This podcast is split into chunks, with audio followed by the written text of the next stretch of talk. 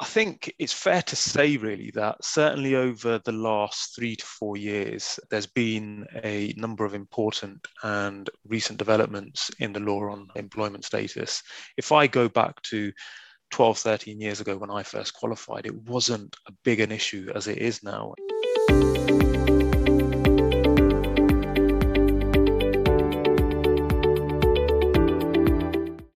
Welcome to today's podcast. We've got the pleasure of being joined by Pav Clare, who's an employment law specialist. Pav's been working in employment law predominantly for the employer for the last 12 years and is going to join us today to share lots of insights in terms of why employment status matters and how you might need to think or rethink some of your contracts or relationships that you perhaps with, have with some of your current members of staff or members of your team. So, welcome, Pav. Thank you very much for joining us today. Thanks, Kate. Thanks for having me today. And hopefully, I'll be able to provide some good insights for your listeners. So, as a lawyer, Pav, I've got to ask first of all, you decided to steer away from the exciting stuff of dealing with big crimes or corporate litigation and went with employment law. What led you down the route of choosing to deal with employment law, which could perhaps seem a very dry topic?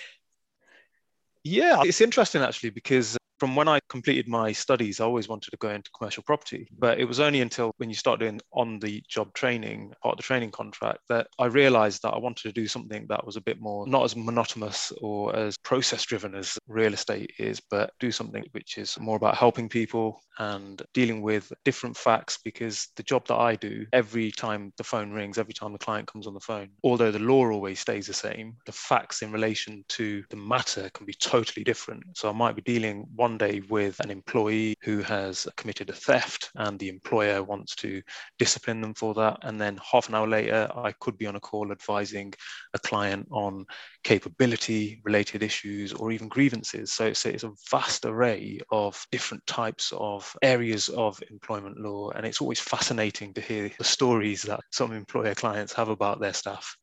So the human relationship element of working with businesses with that employer employee relationship brings a lot of variety. And I'm sure the last couple of years must have been absolutely insane for you. Absolutely. I think, in terms of when you think of being hit with a new area or a, new sort of scheme, when the pandemic first hit and the government rolled out the furlough scheme, that was very much new to us. It wasn't just new to businesses, it wasn't just new to clients. The day that it came out, a couple of days over the next week or so, we were getting calls on from clients in relation to how does this work? What if this happens? And we were just really having to try really hard to bring ourselves up to scratch with what this new scheme was. And once the initial elements of the furlough scheme ran through, we were then having to deal with redundancies, restructures. So it's been a very busy year and it's showing some sort of signs, uh, certainly from my job's perspective, of calming down now because it's certainly been 100 miles an hour the last two years. Wow. And I'm sure a huge variety again of different situations and different perceptions, because I'm guessing a lot of the time what you're having to manage is the perception of the individuals and how they feel the situa- situation is that they they are in, uh, and to be able to apply the law to it. That's correct. So I do a little bit of advice to employees, but mainly my advice is to employers. But it's not, like you said, it's not just about applying the law. It's about understanding the situation that the individual might be in for those circumstances to occur, and then being able to advise the client and manage the client's emotions in this sometimes, because a lot of employers we act for that they'd like to take the robust stance, but it's about trying to change the way they're thinking to get a desired outcome and to be able to come out the other side with, with a bit of dignity, with a bit of respect for all parties, really. Super. So, over the recent years, there's been a lot of discussion in the area of employment law, particularly around this gig economy. Can you describe what the gig economy is and why that's relevant to clinic owners? Yeah, sure. So, I think it's fair to say, really, that certainly over the last three to four years, there's been a number of important and recent developments in the law on employment status. If I go back to 12, 13 years ago when I first qualified, it wasn't a big an issue as it is now. And the reason being is because of the gig economy. And the cases in that area have got more press because of, they're being high profile brands. So Uber, Deliveroo, we've probably all heard of Pimlico Plumbers by now. That's gone all the way through to the Supreme Supreme Court. And there's a few others on the pipeline as well. Largely, these cases have focused on whether the said individuals, so the claimants in those actions, whether they were an employee or a worker. Now, tribunals are increasingly being asked to look at whether someone's been engaged on a self employed basis on, in fact, workers, because that's what the main issues came out of in the Uber and Deliveroo cases, where they were being set up as self employed individuals, and it probably seemed very convenient at the time from a tax perspective for them, but also for the company. But obviously, things then go wrong as the relationship develops and individuals don't see eye to eye with their employers and then that's where these relationships are very much picked apart. And one thing just to clarify what the gig economy means if we take it really literal if i was a musician and i was gigging i would perhaps be in a different venue every single night and just return to the same pub once a month but or every night of the rest of the month the other i'm in a different venue and so, therefore, I'm not working every night in the same place. I'm getting paid by a different person every single evening if I'm a musician gigging. Is that what the gig economy truly means? You're operating as a musician who'd be gigging, and that you are freelancing in many locations and in, in many different ways absolutely. Essentially, it's a job by job engagement as such. And the word you use, freelancing, contractors, that is what you would normally associate with someone that is self employed.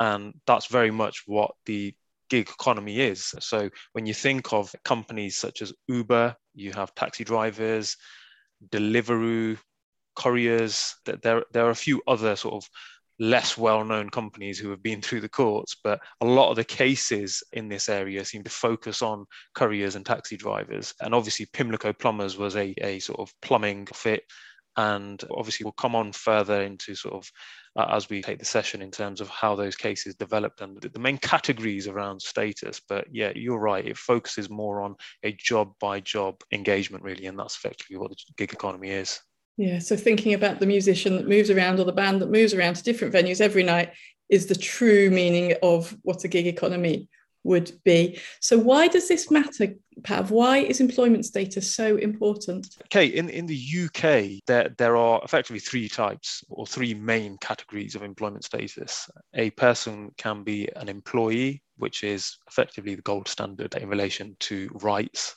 One down from that, so the second one is a worker status, and the third and final one is a self employed contractor. Now, as I mentioned, so the, an employee is your gold standard. So they enjoy the most comprehensive rights available under employment law. Workers then are limited to a subset of those rights. For instance, workers would then have a right to sick pay, not to be discriminated against, to be automatically enrolled into a pension scheme, the right to the national minimum wage, the holiday. In, in relation to employees, they would have all of those rights, but they would also have the right not to be, for example, unfairly dismissed or a right to a redundancy payment. So employees and workers, that in terms of going back to those cases I mentioned, that's why it was so important for those individuals to for wanting to be classed at least as workers because they would have then had the right to the national minimum wage and annual leave entitlement. Whereas if you're a genuinely self employed contractor, you have very limited statutory protections and you simply would rely on the terms of your contract that are in place between you and the hiring company or the, or the client, we can call them. It's, it's literally limited to I've done a job, I need to get paid for it. That's pretty much the only you have as a contractor. So a little bit like when you recruit somebody to a plum, uh, you, you find the individual plumber to come and fit your new bathroom for you. There's no employment relationship. You're just paying for job done.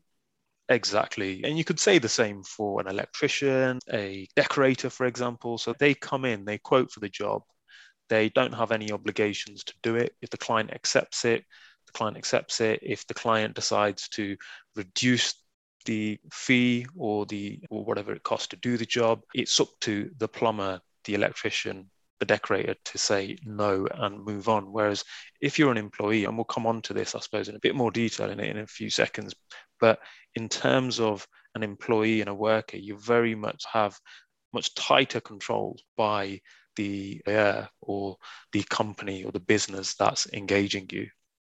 Okay, so what is the definition to differentiate or test, particularly between all three of them, but particularly between worker and employee?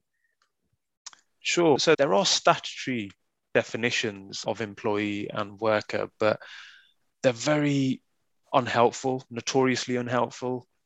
So, uh, what I won't do as part of our chat today is bore you with the definition in the employment, but effectively, what's actually driven this area is and defined the legal position is case law over many years. Frustratingly, there is no sort of set or definitive list in relation to what makes an individual an employee, what makes them a worker as opposed to a self employed individual. But there, there have been certain, not certain, but there definitely is three key elements in the test for determining employed over self employed. And this, like I said, it's been developed over a number of years by case law. The first part of the test is personal service. That's effectively what it says on the tin, to be honest with you. It's a very core element of the relationship of an employee to an employer and a worker to the business, in that neither an employee or worker have an unfettered right of substitution. They must carry out the work themselves.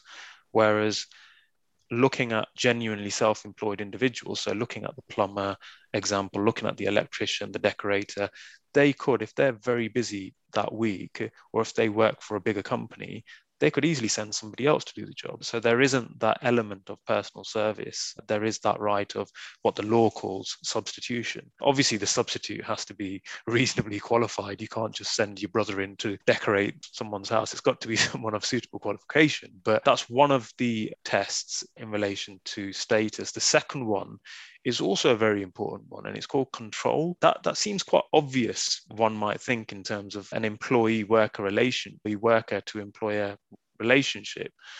But this goes back 100, 200 years, this very definition, and it revolves around, and I don't like to say these terms, but they are the traditional terms of master and servant, effectively. And that's that is what an employer how an employer would see an employee or a worker. And what one of the leading judgments actually on control defined it as effectively the power of deciding the thing to be done, the way in which it has to be done, the means to be employed in doing it, the time of when and the place of where it shall be done.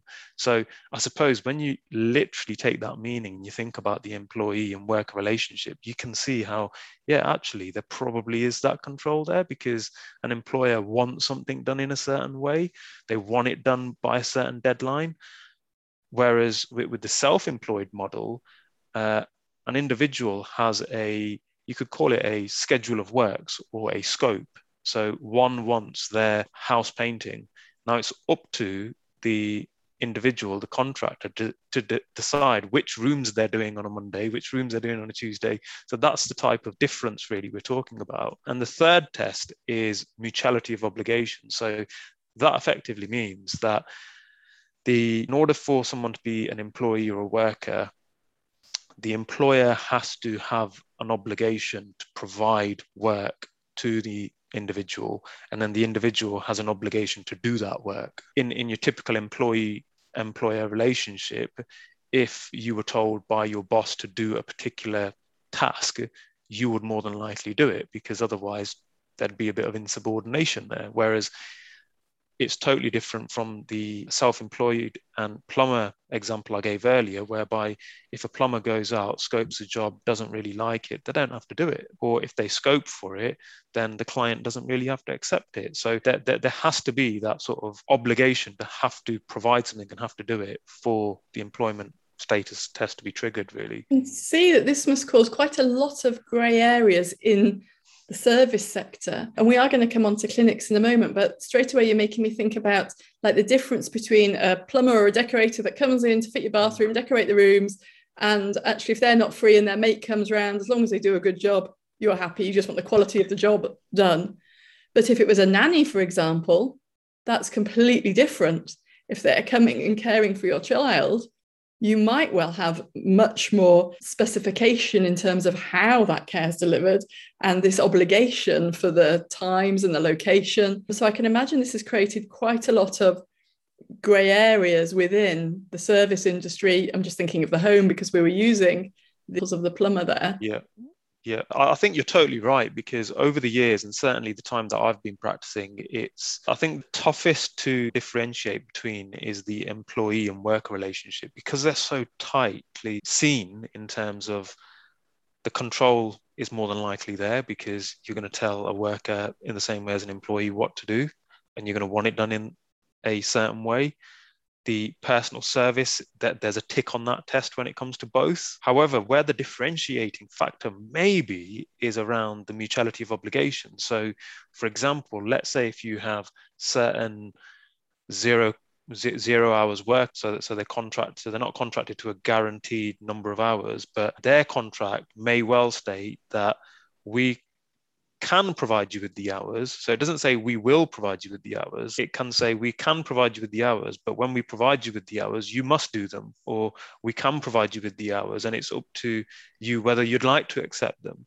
So that is more of a sort of worker relationship because there's a sort of diluted mutuality of obligation there. Whereas if you're saying in an employment contract, you will work 40 hours a week or you will work 35 hours a week, then that's set in stone. They have to work those hours. They can't wake up on a Tuesday morning and say, actually, call up their line manager, say, actually, I don't feel like coming in today, in the same way as a worker or a self employed person could. Because, okay, if you're a worker and you turn down hours, the, especially in care sectors and the warehousing logistics sector, if you turn down hours, there's no guarantee that they're going to call upon you again because they mm. can't really trust you or re- rely on you because you're going to turn the hours down. So there is a lot of grey area in terms of a worker and employment status. And I suppose workers are probably in that hybrid situation, aren't they? Really, we, like the word hybrid at the moment, don't we? Hybrid working, hybrid cars, but workers are more of a hybrid because they're not a full blown employee, but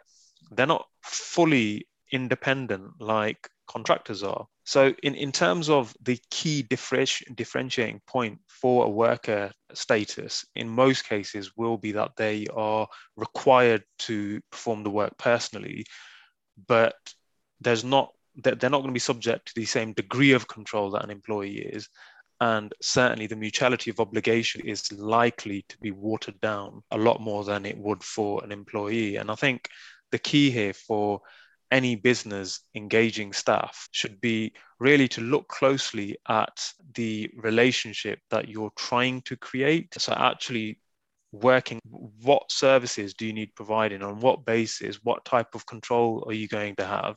And i think that will help you and certainly the listeners that'll help them map out exactly what they're looking for here because ultimately what i mentioned right at the start was that sometimes businesses and employers they dive into this self-employed scenario and it's only when things start going wrong because not every individual is going to see eye to eye with the other and it's only when the relationship turns sour that employment status issues and unfair dismissal and i have uh, national minimum wage rights and holiday rights it's only at that point that those start turning their head. So it's very important that at the beginning of the sort of engagement that a business actually works out, okay, what do we need from these individuals? How are we going to effectively manage that relationship? And in relation to certainly the mutuality of obligation point, are we going to expect someone to accept work if it's offered and are we going to be under an obligation to offer it in the first place? Because that's a very important point i think. This is really interesting pav because there are going to be a lot of clinics out there that are running on a self-employment model. Mm. there's going to be a lot of clinic owners that have set up relationships with their team members where the team member the other clinicians are self-employed.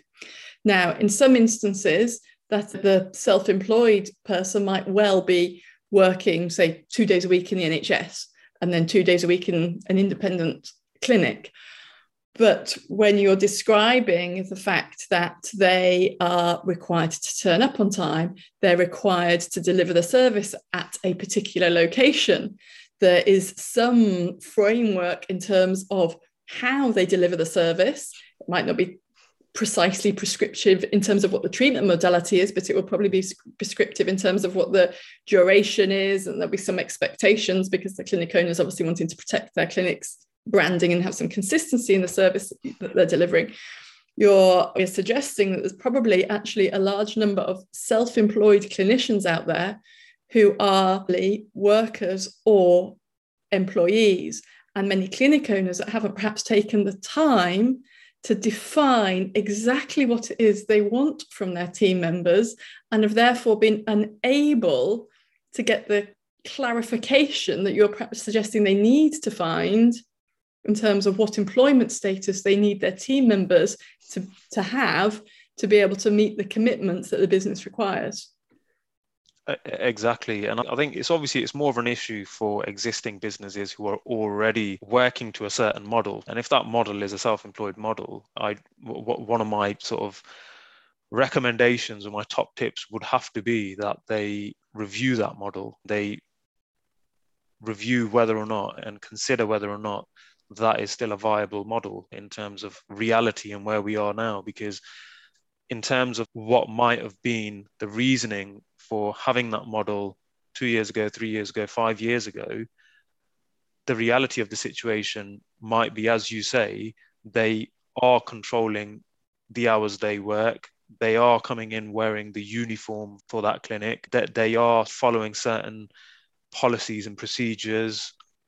Because ultimately, when I think businesses employ self employed people, they just think, automatically that yeah this person's self-employed because i don't pay them they provide me with an invoice for the services whether it's inclusive exclusive or vat and then i just pay the invoice.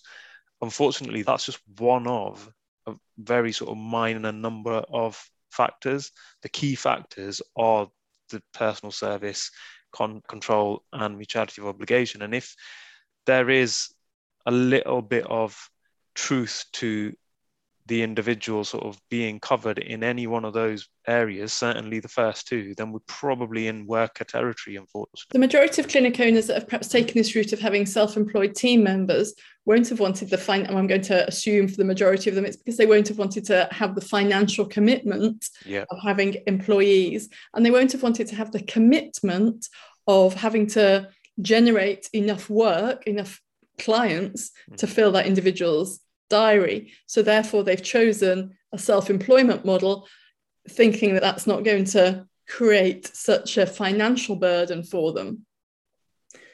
Whereas in actual fact, what they're doing is creating themselves a big liability with regards to employment law, because certainly if they've taken the time to recruit the right clinician, they want the service from them. They certainly, perhaps they have it scheduled that the clinician's available on a Tuesday and a Friday between nine and five.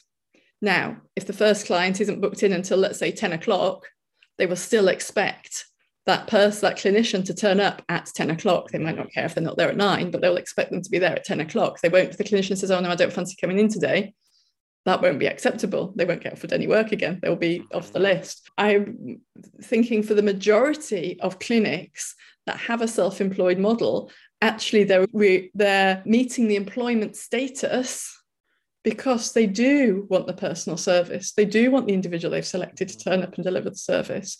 They have got the element of control in terms of wanting them coming to a specific location to deliver the service. They're not saying, yes, here's Mrs. Smith, off you go, take, treat her at home or wherever you want. They're wanting it done on their premises. And they have some elements of control or consistency that are built into how their practice operates that need to be met. And they certainly, with regards to this mutuality, are wanting people to turn up if the work is booked in. There's not the option of not turning up unless there's a very good reason for being sick. So, what are the consequences of having the wrong employment status? How seriously do these clinic owners need to take this? Yeah, it's I suppose in terms of the employment risks, it's the risk of back pay really. That that's the that's the biggie here in terms of the, if they're classified even as workers, then they're entitled to the national minimum wage. So it will mean going back and working out all of the hours that they worked, the fee that they were paid for those hours, and whether or not that was above the national minimum wage. And if it wasn't, then there could be a claim for that. We are talking holiday entitlement. So the entitlement is 28 days, including bank holidays. So they could be potentially on the hook for that.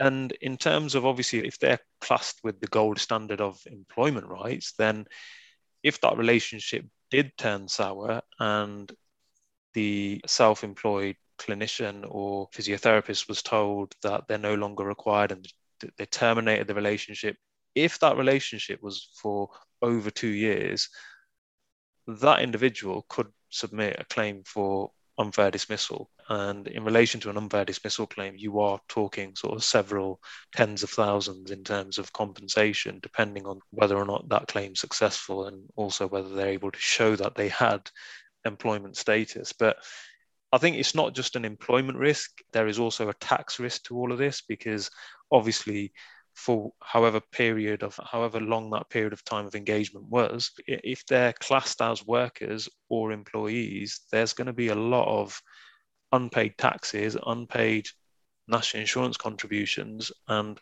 unfortunately the HMRC are going to come after the party with the bigger pockets unfortunately and mm. the physiotherapist or the self-employed person that's w- was employed and that brought the initial claim they might hold their hands up and say, I can't afford it. I've got, I've not got any money. That's even if they're successful with just a worker claim. Obviously, any sums that are paid out as part of an award at a court or tribunal would have to be taxed by the employer before they paid that award to the individual.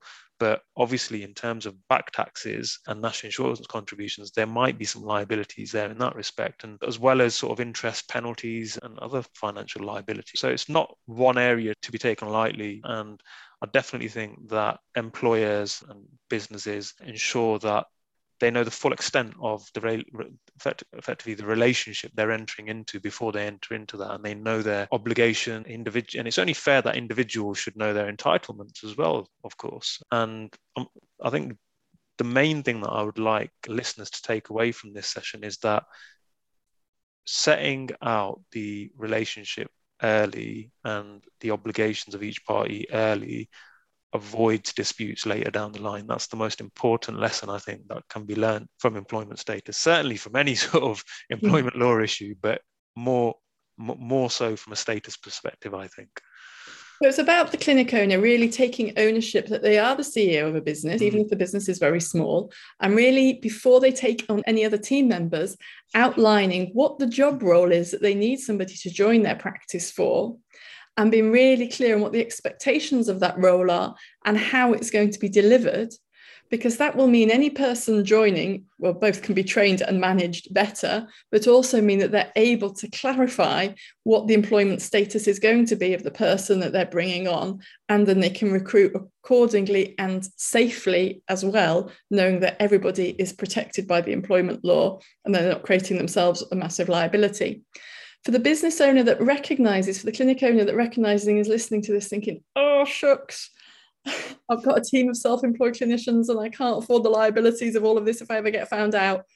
What do they do? Where do they begin in trying to unpick the muddle that they perhaps have created for themselves? I think the key thing is just to try and stay calm and do that initial, let's say, the the initial sort of sift in terms of analyzing that relationship. And if it is the case that yes, we're bordering on worker status here,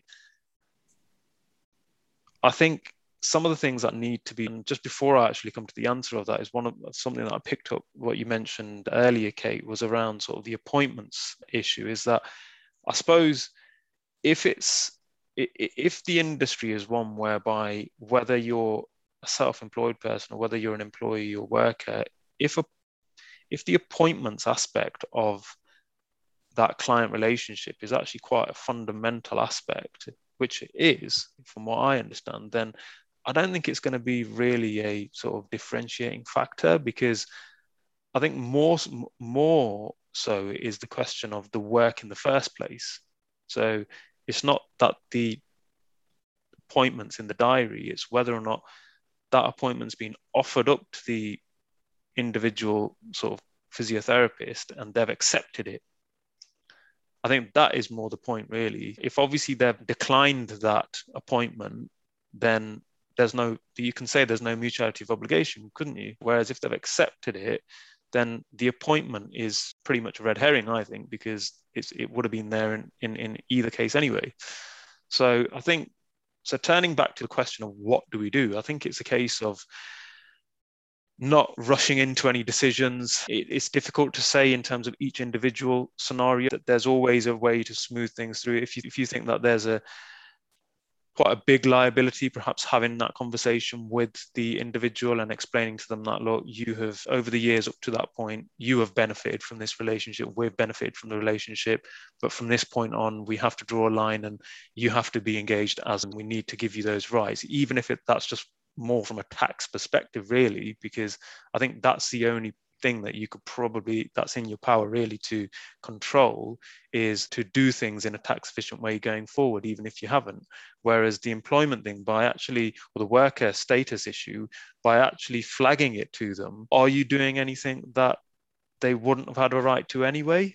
So it's, it's perhaps thinking about that because even if you don't tell them and the relationship deteriorates then they, they still if, if they have a chance of being classified as an employee or a worker, they're always going to be in that claim anyway, aren't they? So by just dealing with it head on months or years earlier might obviously help the sort of relationship and how that develops.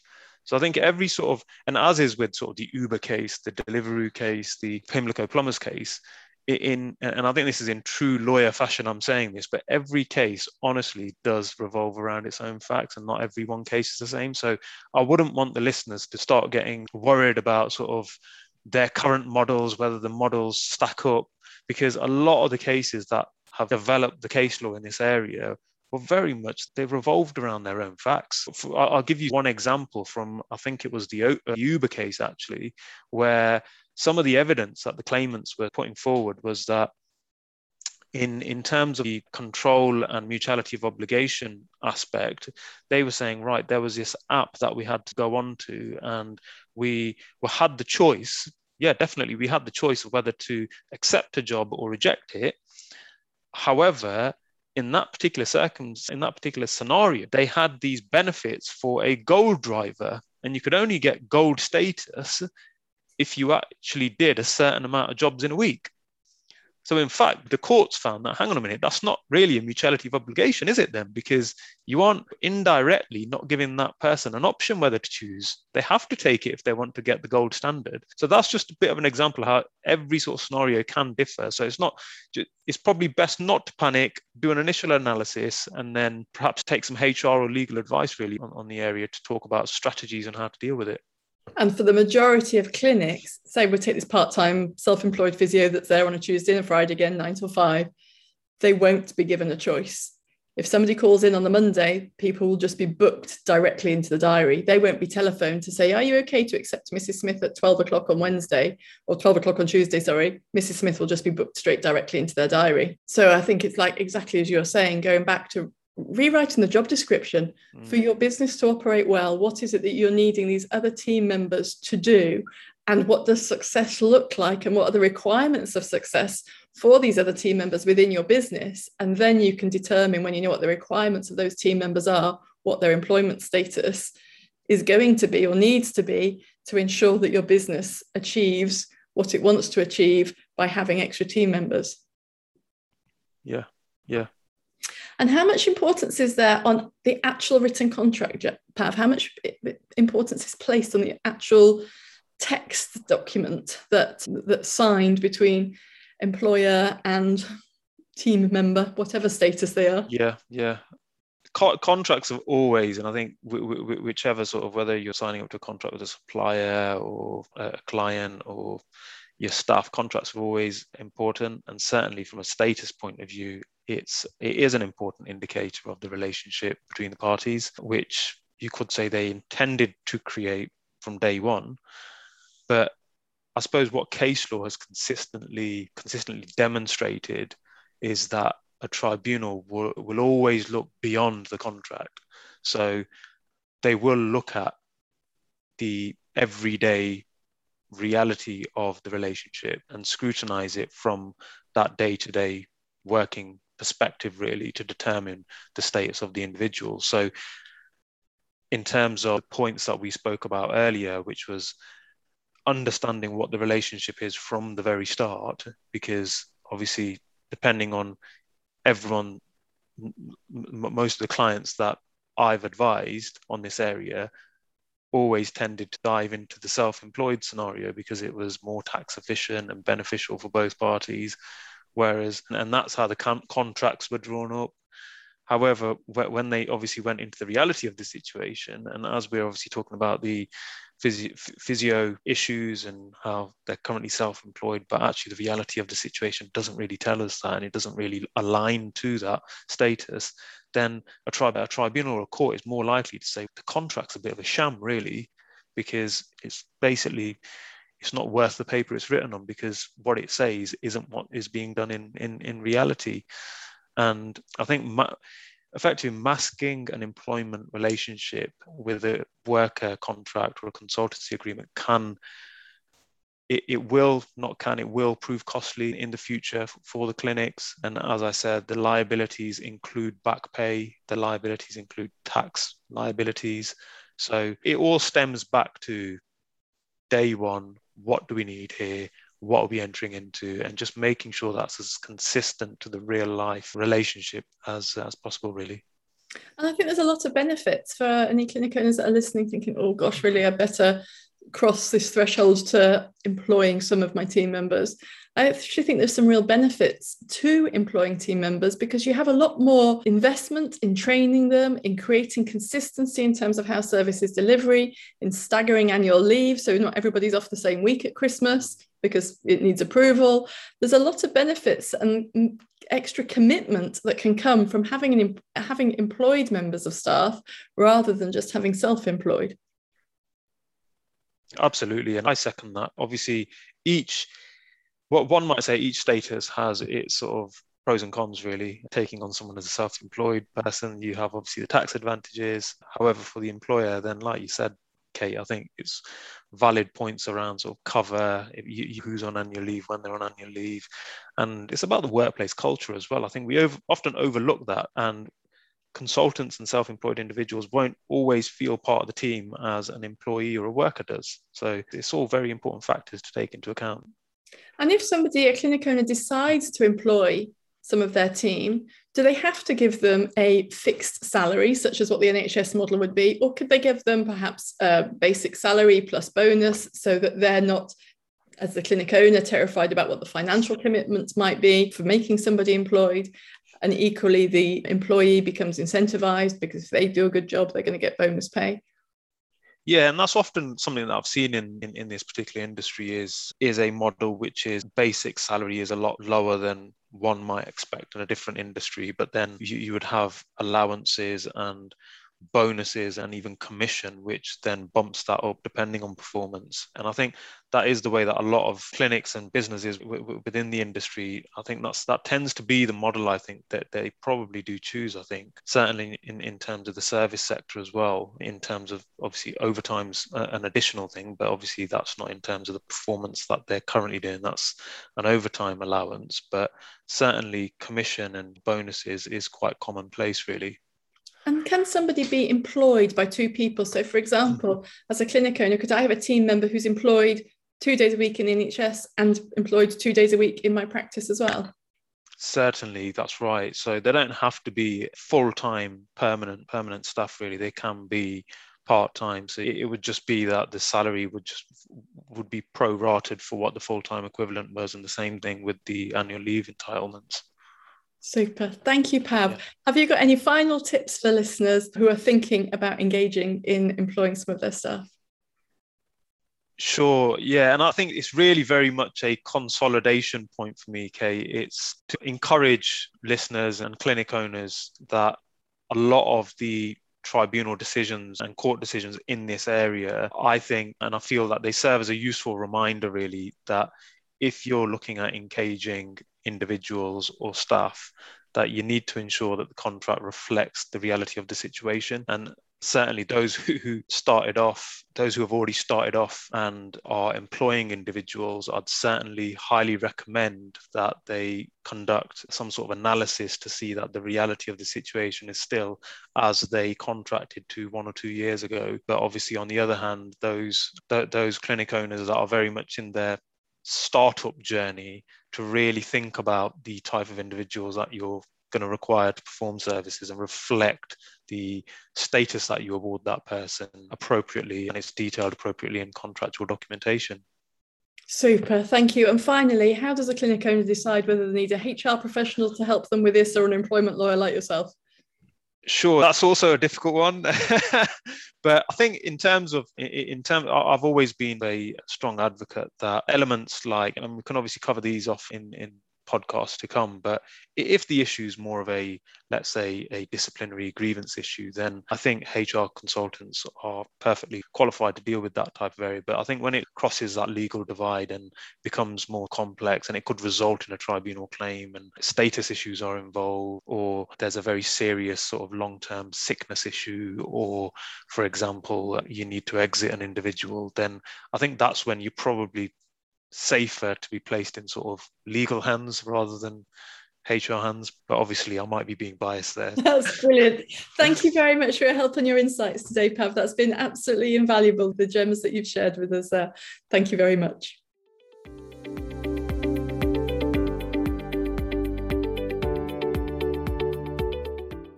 Thank you so much for listening. If you found this podcast valuable, here are four ways I can help you grow your practice for free.